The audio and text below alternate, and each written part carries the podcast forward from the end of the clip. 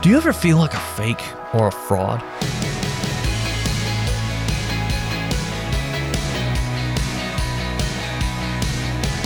Hey there, I'm Andrew Stevens, and you're listening to Unlocked, your daily key to unlocking God's Word in your life. Our devotion today is called Am I Fake? It was written by Cindy Lee, and I gotta say, this one in particular is one that really is resonating with me right now. That question, Am I fake? Am I fake? Has this thought ever crossed your mind? You're not alone. When someone decides to become a Christian, they might be surprised to discover they still struggle with sin. Even if they're working hard to follow Jesus and reshape their life choices and patterns, mess ups inevitably happen. Trials come. The old you may be tempted to join in with thoughts and actions that don't honor God. But the new you, with Jesus at the center of your life, wants to reject your past and strive to live in God's good ways. This can feel like an internal battle. Because the world is broken, we experience hurt every day and it's easy to become enraged, bitter, or apathetic.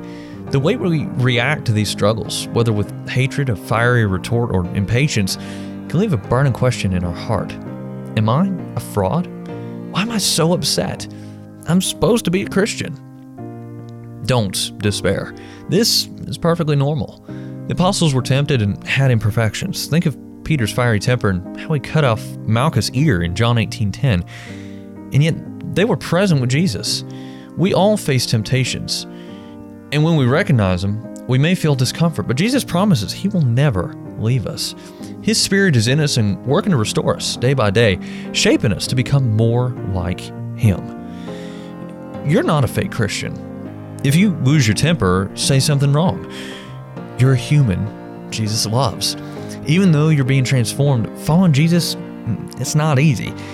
Making changes is a lifelong process that doesn't happen instantaneously, but you're not alone in the process. You're on a spiritual journey with Jesus.